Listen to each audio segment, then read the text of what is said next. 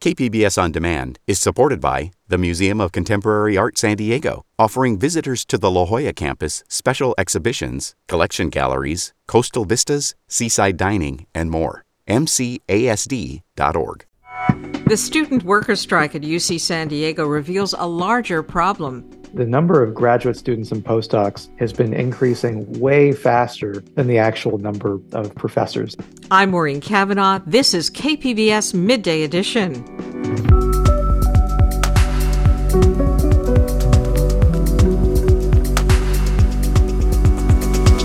A new analysis of San Diego's affordable housing crisis. Many renters in San Diego are in a pretty precarious situation right now due to the recent ending of COVID tenant protections.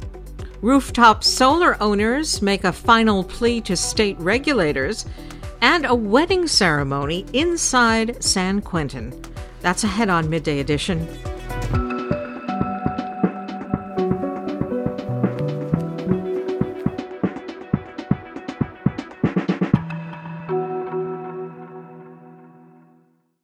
KPBS On Demand is supported by UC San Diego, offering the online Master of Data Science program, a blend of computer science, statistics, and domain expertise. Learn more about University of California San Diego's online Master of Data Science program at omds.ucsd.edu.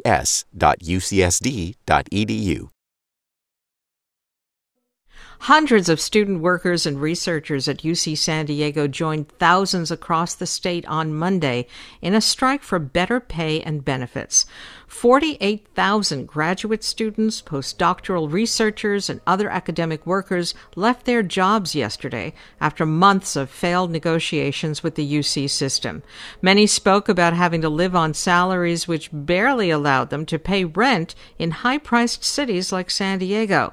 But experts in academia say the problem runs deeper than that and comes after years of undervaluing student workers who now see a brighter future in careers off campus.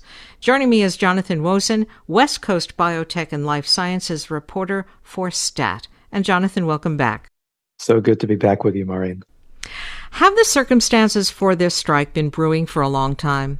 Yeah, you know, in a way, they've been brewing for decades. And that was one of the things I explored in a special report for Stat News that ran last week. And we were looking at it from the lens of, you know, biomedicine, life science research. The whole model of academia essentially is that you have labs, of course, and there are professors who run those labs, and the people who work and do the bulk of uh, the day-to-day work in those labs are graduate students and postdocs. And the trend that's been clear actually for since the 90s and probably since you know uh, even earlier is that the, the number of graduate students and postdocs has been increasing way faster than the actual number of professors, the actual number of academic spots. So you've got, as a result, this large population of postdocs that are working in labs who will probably never become professors in academia. Some of them will be, most of them won't. And you could say the same of graduate students. And and these historically are people who've been you know working pretty hard for relatively low wages. That's something people have rationalized for a while by essentially thinking that well that's essentially part of the deal. Uh, you know you don't make a lot initially but eventually you can get a nice position in academia. But those positions really have not been available for some time why are they compensated so poorly? I mean, we've been hearing that most salaries are in the $30,000 range. Yeah, I talked with a lot of a couple of graduate students at UC San Diego who make about thirty six thousand, which is fairly typical. Uh, on campus rent eats up around a third of that, and you can imagine trying to look for an apartment uh, off campus in that La Jolla area is, is fairly expensive. There, there are a few factors. Uh, you know, one is kind of basic one, the NIH, which does do a lot of uh, administer a lot of funding for people in life sciences. Uh, you know, they have limited funds and their budget has not grown as quickly in recent years as it has in the past. But I, I also think, you know, I have talked with, with folks who would say that uh, just one of the basic factors in the past has been that you didn't really need to pay uh, graduate students and postdocs a whole lot of money. You know, that there weren't as many opportunities in the private sector for these people. And so I think some of the tension you're starting to see right now is because in the case of, you know, let's say biomedical research, San Diego is a perfect example. You've got this huge, bustling, booming biotech industry. I think average wages for somebody in life science out there uh, around one hundred and thirty-five, hundred and thirty-six thousand uh, dollars, and you can certainly make six figures out the gate.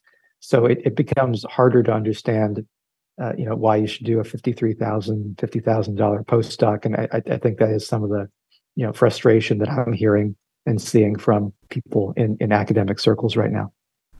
What kinds of problems is the exodus of many life science graduate students from universities into the private sector? What kind of problems is that causing universities? I'll give you one example, which is not at UCSD, but basically right across the street. So Scripps Research, you know, world famous institute, home to many Nobel Prize winners, uh, they now have half as many postdoctoral researchers today compared to what they had 10 years ago. Actually, it's less than half. I got some numbers from them as part of our recent coverage. So, uh, you know, that's a problem for a couple of reasons. Postdocs are very experienced, very knowledgeable. They know how to work independently. They have a lot of ideas. They also help mentor graduate students on a day-to-day basis because they they're the ones who know you know how to troubleshoot an experiment in a way that the professor may not be able to do in as much detail. Uh, so so certainly places like Scripps and other places like that too are having an issue hiring postdocs. There's no clear data or evidence just yet that that is leading to less productivity in the lab, but it's something that basically almost everyone is complaining about. I've interviewed uh, young professors who just started a faculty position and who actually can't hire postdocs are trying to hire a couple people to get their lab up off the ground and have really been struggling to do that. And, and so that's slowing down their research. And then the, the, final point I'll make quickly is that if you think about it, there are certainly are all these companies that are developing new drugs, but the actual early stage discoveries that become the next vaccine, that become the next therapeutic for cancer or sickle cell or what have you, a lot of the early stage work in science still happens in academia. So one of the questions here is, well, what what does it mean to have so many people leaving academia, given that that's where a lot of the source material for science begins? So I think that's something we'll be paying attention to uh, as we follow the story. Now, are these thousands of student workers taking any risks by striking? Some of them, you know, are concerned that their advisors could retaliate against them in some way, and certainly there have been rumors and questions around you know, what if my professor were to to fire me? Uh, that's not actually something that should happen based on the contract between the UC system and the union that represents academic workers. So on paper, that that should not be a concern. On the other hand, striking students are making strike uh, pay, which is four hundred dollars a week. So you can do the math there and you know, realize pretty quickly that it's very hard to to live, you know, in most parts of, of California on 400 bucks a week. So financially, there's a risk. Certainly, if you're striking, you're not doing research. If you're not doing research as a graduate student, that pushes back your graduation timeline to get that degree, and then you know go out there in the world and, and find yourself a job. Uh, and a couple students I spoke with have told me that you know oh, something like, for example, a one month strike or just on you know in theory a one month delay in research can actually set you back several months because it takes so long to set experiments up, to buy materials, you know, reagents, chemicals, to troubleshoot, to plan. So this could certainly be disruptive uh, for a lot of students. We're obviously, you know, just a couple days into the strike, so we'll have to see how it plays out. But certainly some, you know, things to pay attention to there. I've been speaking with Jonathan Wosen, West Coast Biotech and Life Sciences reporter for STAT. Jonathan, thank you so much. Anytime. Thank you.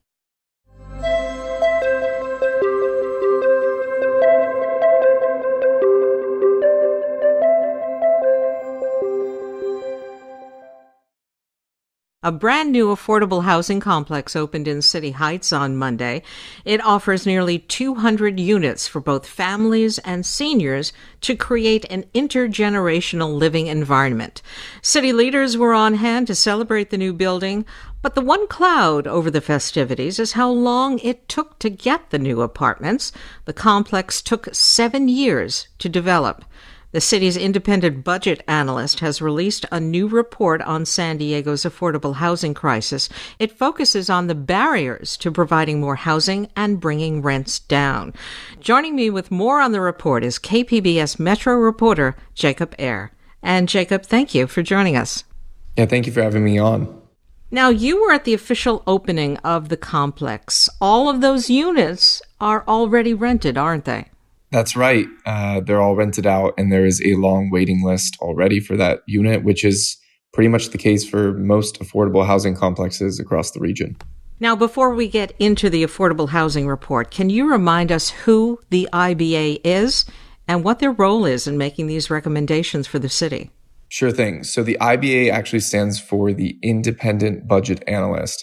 Their job is to assist City Council regarding, you know, budgetary questions and in budgetary decision making. That means they're going to be providing objective and unbiased analysis, as well as advice to the City Council and the public regarding all legislative items.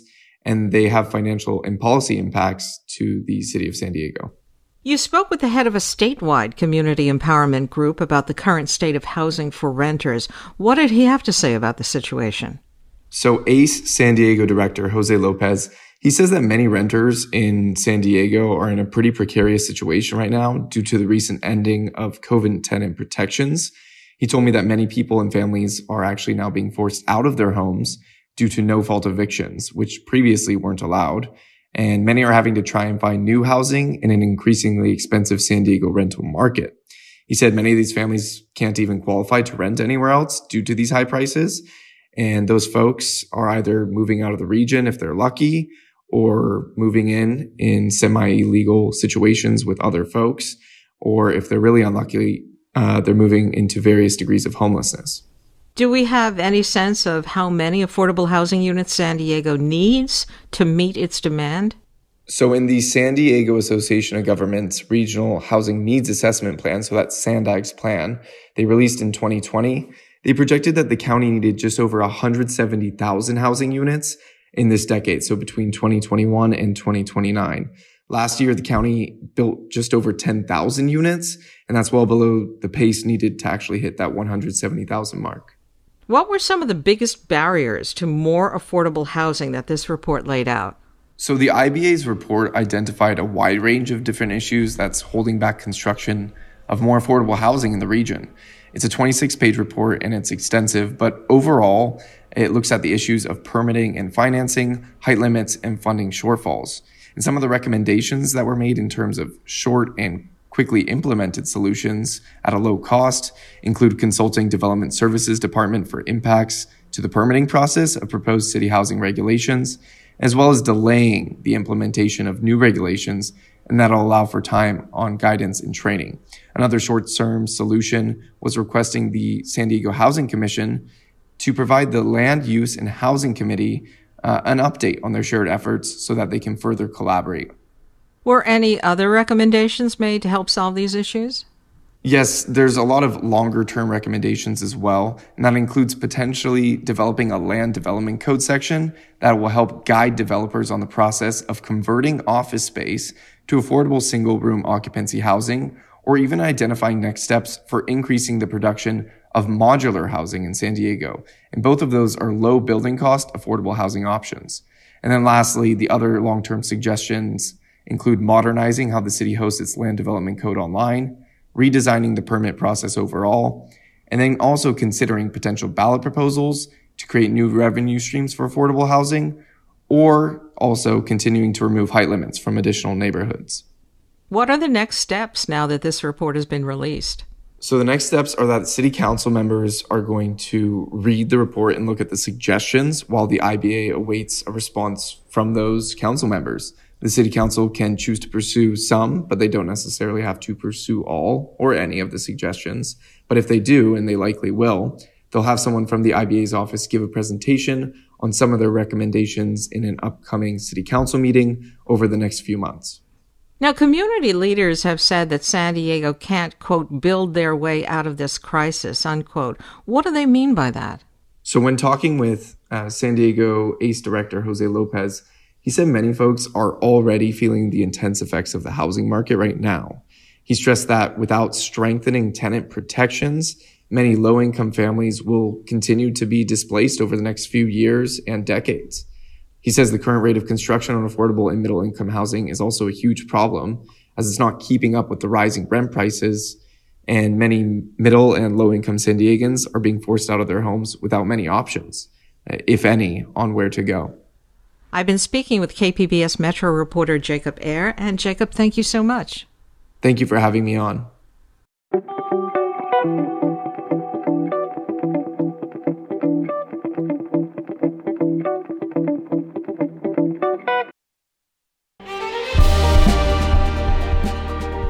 Hi, I'm Bill Hoehn. And I'm Ted Hoehn. Over the past 50 years, our family has brought many world class dealerships to Carlsbad, including Mercedes Benz, Porsche, Audi, Honda, Acura, Jaguar, and Land Rover.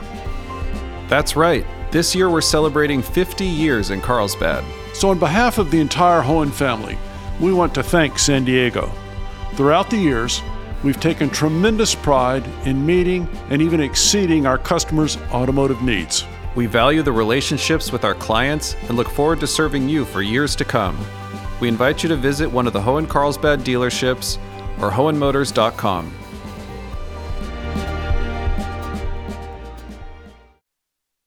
This is KPBS Midday Edition. I'm Maureen Cavanaugh. Jade Hindman is off today. The uncertainty hanging over California's solar marketplace is beginning to clear now that regulators have unveiled their plan to reshape solar rules. KPBS environment reporter Eric Anderson says regulators are hearing from the affected parties on Wednesday, the last chance for public input before the commission votes next month. Belinda Martinez moved into one of Oceanside's older neighborhoods in 2003 after finding a Spanish colonial cottage on a rare, oversized lot. We fell in love with the neighborhood, the, the, our neighbors. Martinez added 13 solar panels just over five years ago. The solar array is located on the home's flat roof, keeping it mostly hidden from the street. But the impact is very visible on the Martinez's electricity bill. We've only seen credit on our utility, so basically we have no electrical bill. That bill credit comes from California's net energy metering regulations. Initially, utilities had to pay homeowners the retail rate for electricity generated by rooftop solar. The system was adjusted in 2017. Solar owners had to enroll in time of use rate plans, and utilities paid a few pennies less for a kilowatt hour of electricity they bought from solar owners. We're putting out energy to them. They pay a certain fee for the, that energy output, and we're paying uh, we're obviously paying for the energy in the peak period, and it still allows us to have credits. But changes proposed last December would have upended that system. A utility backed plan slashed the value of rooftop generated electricity by 80%, and the plan had steep mandatory grid access fees. The outcry was immediate. After a few weeks of blistering public dissent, regulators put that plan on hold. The Solar Rights Alliance's Dave Rosenfeld says solar advocates cheered the delay, but it was not time to ring the victory bell. We knew that just because the CPUC paused didn't mean that they were convinced that they were wrong. And the governor did say that changes needed to be made, but he didn't say what those changes ought to be. Well, that's a pretty wide spread. Solar supporters spent this year shining a light on the threat posed by the December proposal. Protesters rallied at utility offices around the state including San Diego based Sempra Energy's headquarters in July. Please reverse course on your attack campaign on rooftop solar and chart a new path that collaborates. A Sacramento rally in October appealed to Governor Gavin Newsom, asking him to protect the solar industry's 67,000 jobs. Rosenfeld says advocates lobbied lawmakers, and for months they flooded CPUC meetings with public comment. It's very rare for the regular public to interact directly with the CPUC. For most of the time that this campaign has been going on, too, we've been in a COVID type of environment where the CPUC wasn't even meeting in person. It wasn't until the spring that there was even an in person meeting where the CPUC would be in a position to look the public in the eye and hear from members of the public. The California Solar and Storage Association's Bernadette Del Chiaro says economics are at the heart of the solar issue. Advocates want to make sure homeowners see financial benefits for their solar arrays. If you put a $25,000 into a solar system, how many years does it take for that upfront investment to pay for itself in savings and utility bill savings? Remove the financial incentive, supporters say, and solar installations grind to a halt. But the state's investor owned utilities say grid expenses are being shifted to non solar customers. Kathy Fairbanks is with the utility funded group Affordable Access for All. We want the CPUC to reform the net energy metering program to make sure that everyone is paying their fair share. The new proposed rules didn't please either side. The onerous grid connection fee is gone, but the value of electricity generated by rooftop solar is being slashed. Pro utility groups say non solar customers still pay an unfair share of baked in grid costs Solar industry backers say removing financial incentives will slow solar adoption, which is bad for the state's climate goals. Regulators could tweak the plan based on the Wednesday hearing, and they remain poised to make a final decision in mid December. That story was by KPBS environment reporter Eric Anderson, and he joins me now. And Eric, welcome. Thank you, Maureen. Rooftop solar customers have been waiting on tenterhooks for almost a year for these new net energy metering rules. Has the uncertainty already affected the rooftop solar market?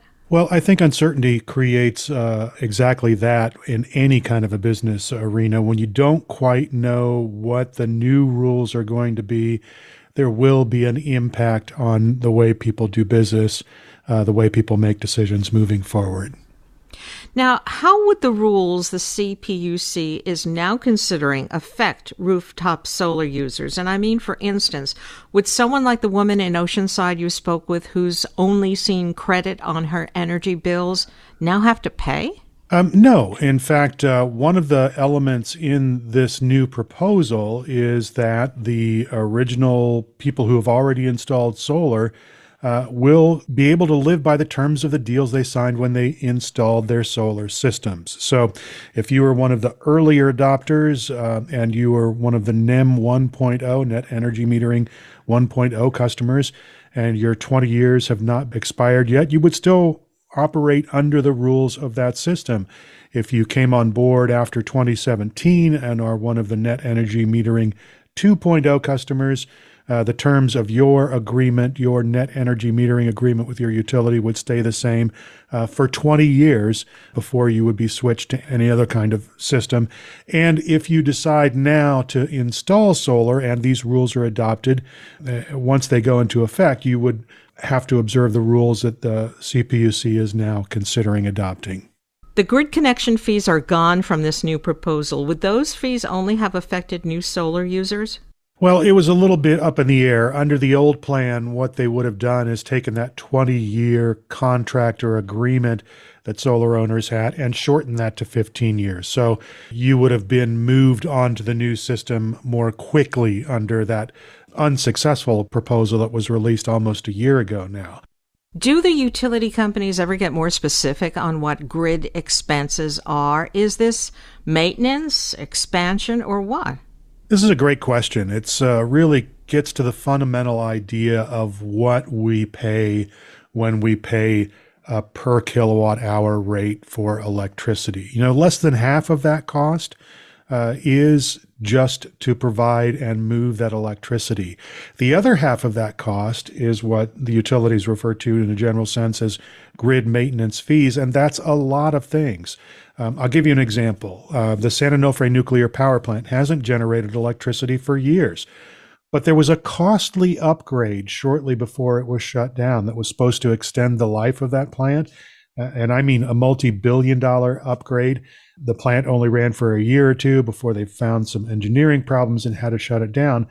But the bill for that upgrade is still being figured into your utility rates. So this is something that happened 10, 15 years ago and we're going to be paying for that in our utility rates for years to come. So it's not just for maintenance of the power lines, it's for the installation of new infrastructure like transformers, it's for the installation of transmission lines, it's for the installation of battery storage facilities, and it's to pay off costs that currently exist that were incurred years ago. Now, why would they have to slash the credits they give homeowners for the solar energy they produce? Why not just a flat fee for grid expenses? One thing that they did in this proposal, by slashing the value of rooftop solar, they're giving basically a financial break to the utilities. It's a kind of a financial concession. Uh, you could look at it, I don't know if this is what they were thinking when they came up with this plan, but you could look at it like, well, we think that the, the, the, grid connection fees that are mandatory and static aren't the best way to go, but utilities need some more money to kind of balance the scale. So, what we'll do is we'll cut the value of the solar that's generated on a rooftop. And what that basically means is that if you have a solar system on your rooftop, and you produce extra electricity in the middle of the day and you sell it back to the grid, you would sell it back to the grid at around 8 cents to 5 cents a kilowatt hour. The utility can take that generated electricity and sell it to your neighbor at the retail price. It could be as high as 30 cents an hour, a kilowatt hour, depending on, on what the rate that pays. And, and that cushion, that difference is kind of a concession to the utilities to recoup some of the costs uh, that they say that, you know, they're paying as more people adopt rooftop solar. Now, you report that rooftop solar users have been on a campaign to stop these new rules, lobbying lawmakers and, and more. Do you think those efforts have been successful so far? Well, I think you're seeing that they have had an impact. It was almost uh, from the get go. I think the CPUC unveiled their proposal on December 13th of last year, and almost right away there was outrage. Uh, the governor made some short comments in January. And then it was kind of the long haul for the solar industry advocates. They decided to be very proactive, keep the issue in front of the general public, keep the issue in front of regulators and lawmakers. And they really have spent the last year. And I think that's why you see the fact that this solar tax, as they referred to it, this mandatory flat grid connection fee, is not part of this new proposal although they're not very happy about the reduction in the value of uh, electricity generated by rooftop solar. And I think you'll hear them say that when they talk in front of the commissioners tomorrow. I've been speaking with KPBS environment reporter Eric Anderson. Eric, thanks. My pleasure.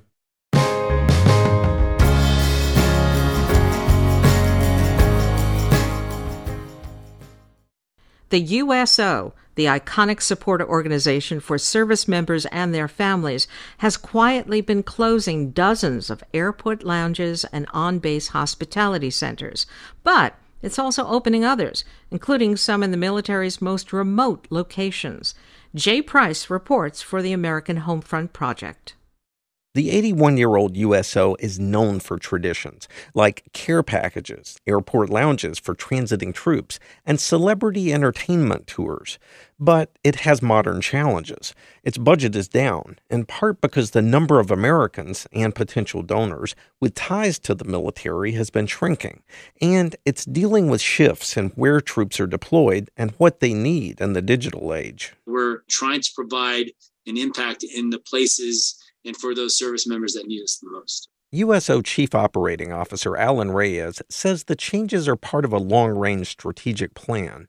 It will close about 40 of those centers where troops can rest, grab a cold soda, play games, and watch TV, many of them at smaller domestic airports.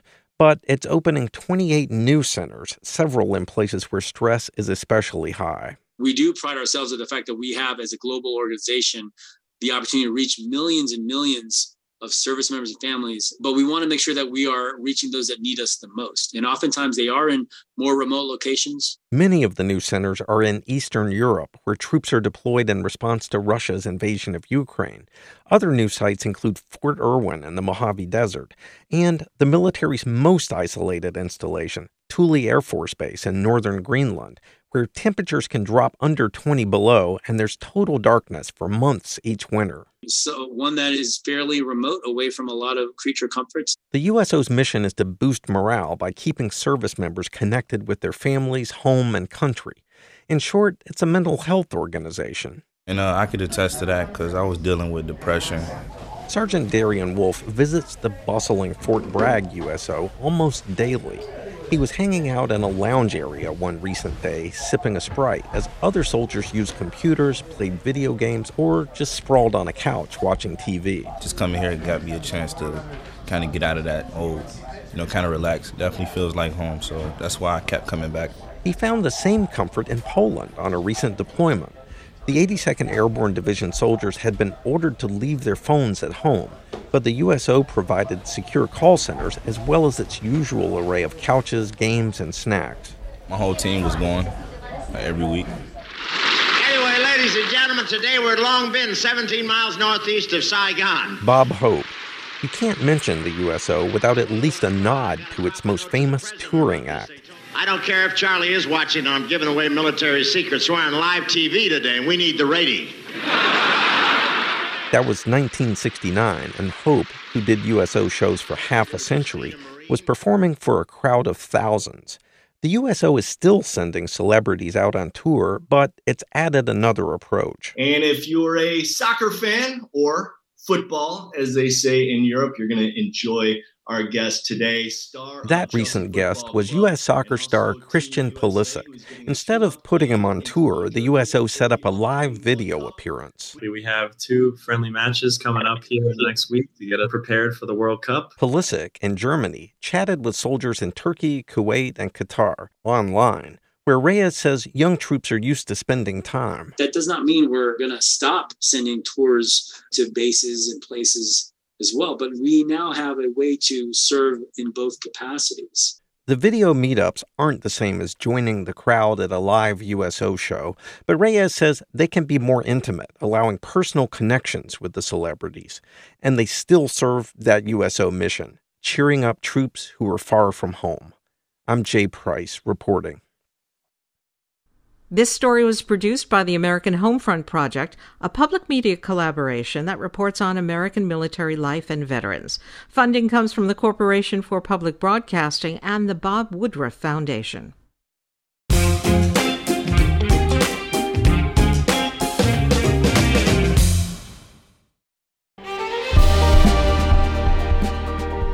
Hi, I'm Bill Hoehn. And I'm Ted Hoehn. Over the past 50 years, our family has brought many world class dealerships to Carlsbad, including Mercedes Benz, Porsche, Audi, Honda, Acura, Jaguar, and Land Rover. That's right. This year we're celebrating 50 years in Carlsbad. So, on behalf of the entire Hoehn family, we want to thank San Diego. Throughout the years, we've taken tremendous pride in meeting and even exceeding our customers' automotive needs. We value the relationships with our clients and look forward to serving you for years to come. We invite you to visit one of the Hoehn Carlsbad dealerships or Hoehnmotors.com.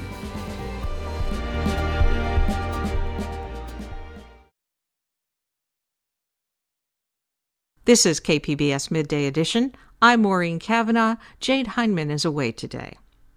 A maximum security prison may not be the first place you'd think of to celebrate a wedding. But yesterday we introduced you to Edmund Richardson, who was serving a life sentence at San Quentin State Prison.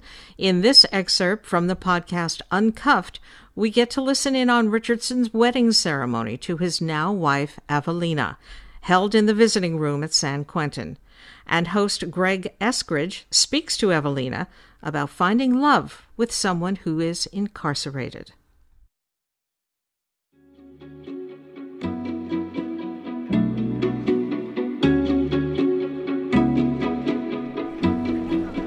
Wow. Wedding day, man. Do so do you have any jitters? Nervous right now. I haven't ate nothing, I haven't drank no coffee, but I'm shaking like a motorbike.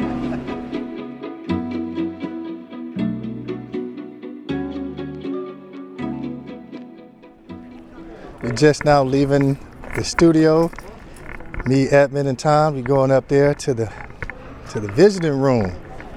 You're looking good. You're shining like new money. I see you got your Stacy Adams on.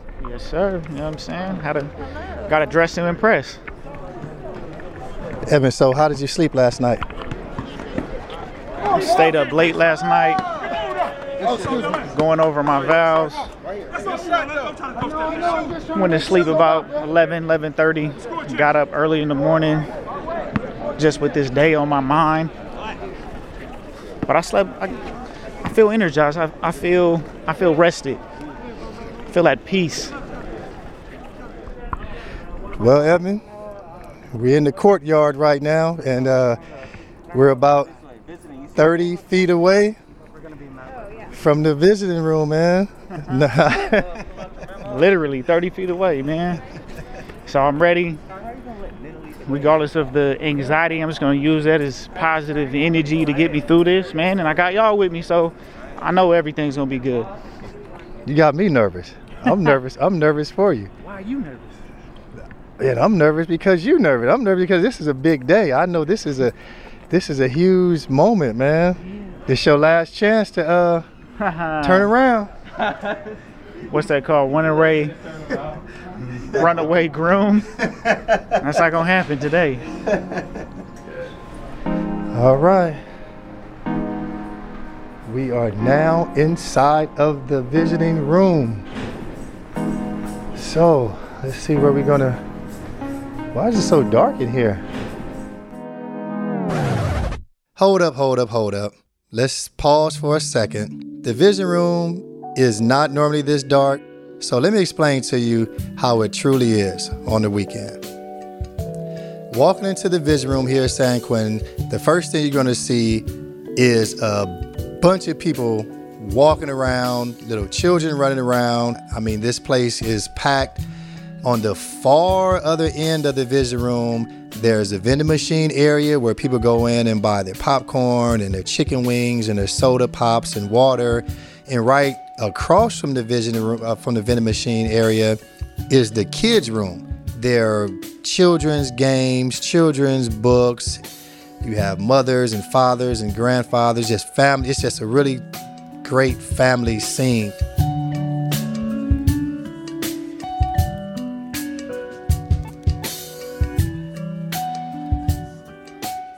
So the process of getting married is definitely not easy inside of prison.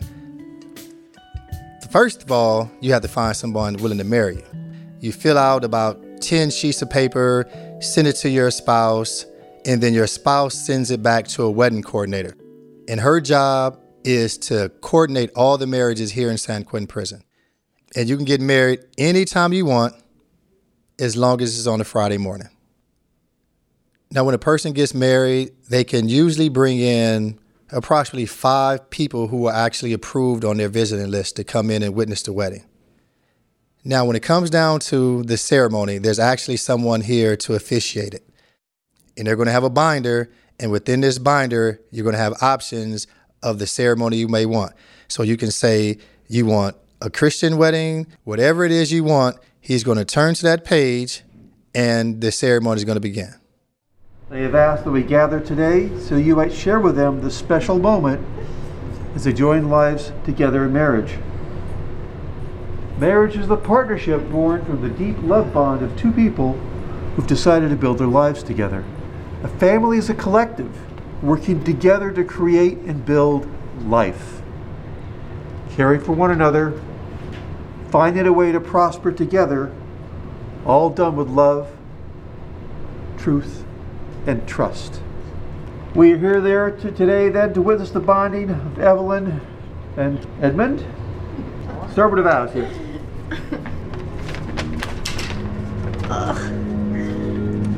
Edmund Warren Richardson, my intelligent, my driven, my most favorite person. You make love feel so effortless.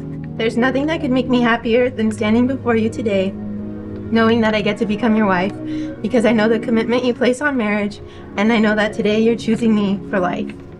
Your love has taught me unbelievable resilience. Your love has shown me that no matter what unimaginable injustice life throws at us, that we will be okay. Your love has shown me we can withstand the ups and the downs. Together, your passion, your determination, and your commitment have kept us together. And my goal has always been just to keep up with you so I would never have to be without you again. I promise to protect you and make sure every single day you know your life matters because it does. I'll stand with you in this fight and whatever comes next. I promise to always watch Saturday Night Live with you and and even to laugh when I don't understand the jokes. And I wrote all of this and realized I'm not even sure these are vows. Sometimes I'll be scared and sometimes I'll be brave, but I'll always be there for you. Edmund, your turn.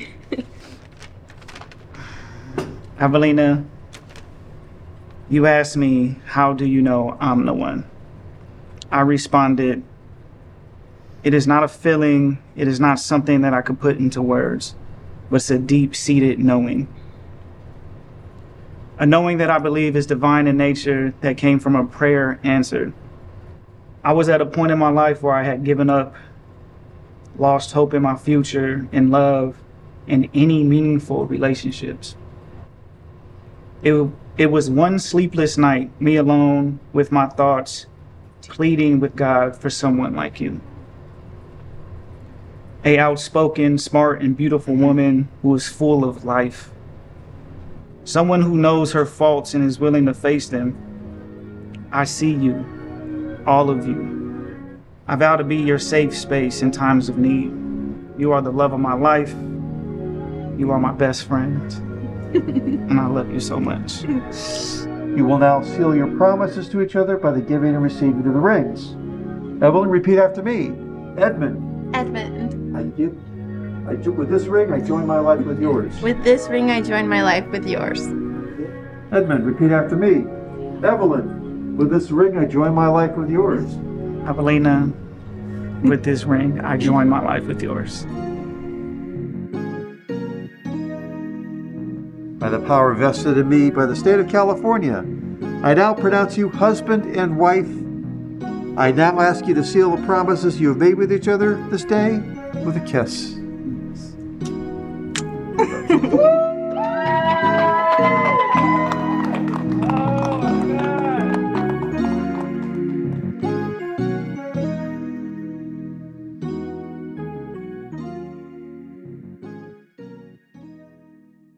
Your daughter just got married. Telling me to talk about that.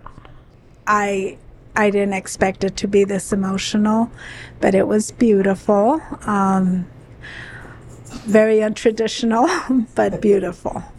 I think Edmund brings the calm to her storm. So as long as Edmund can be that peace, um, she will um, she will be there for him, and they can survive.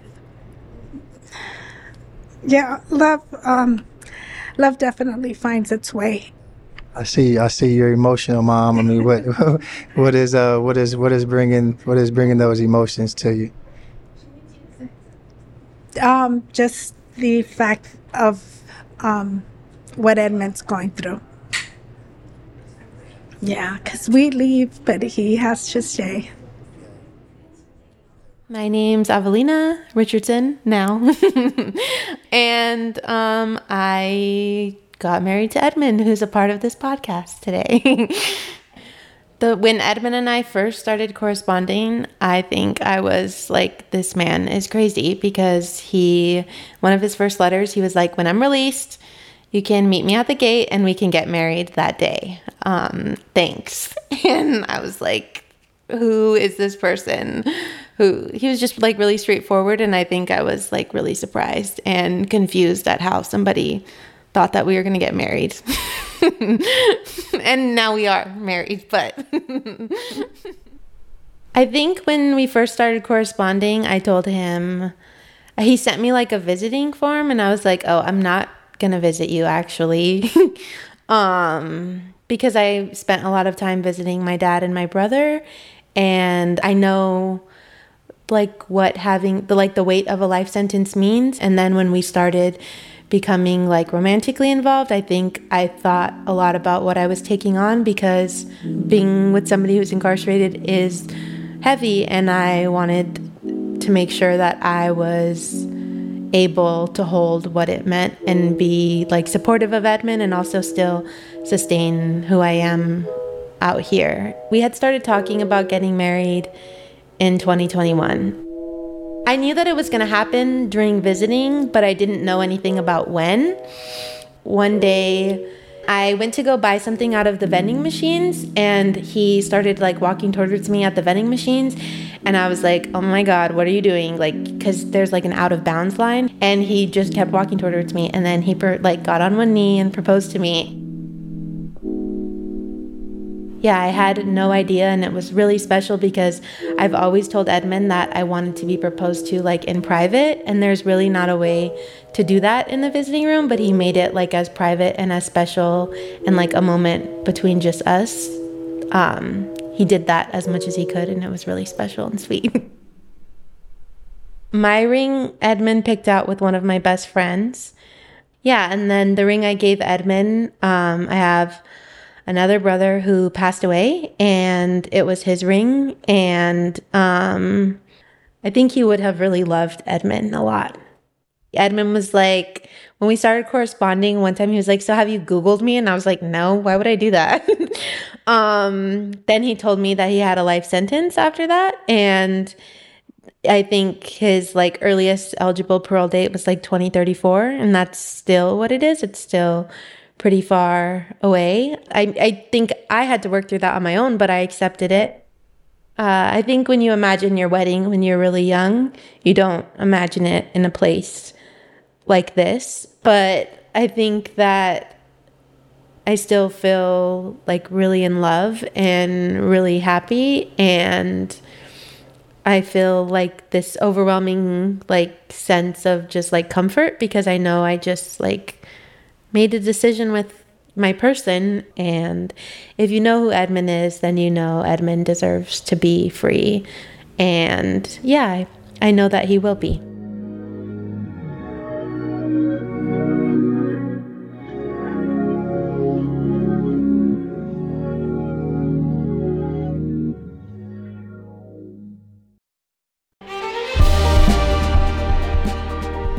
Hi, I'm Bill Hoehn. And I'm Ted Hoehn. Over the past 50 years, our family has brought many world class dealerships to Carlsbad, including Mercedes Benz, Porsche, Audi, Honda, Acura, Jaguar, and Land Rover. That's right. This year we're celebrating 50 years in Carlsbad. So, on behalf of the entire Hoehn family, we want to thank San Diego. Throughout the years, we've taken tremendous pride in meeting and even exceeding our customers' automotive needs. We value the relationships with our clients and look forward to serving you for years to come. We invite you to visit one of the Hoehn Carlsbad dealerships or Hoehnmotors.com.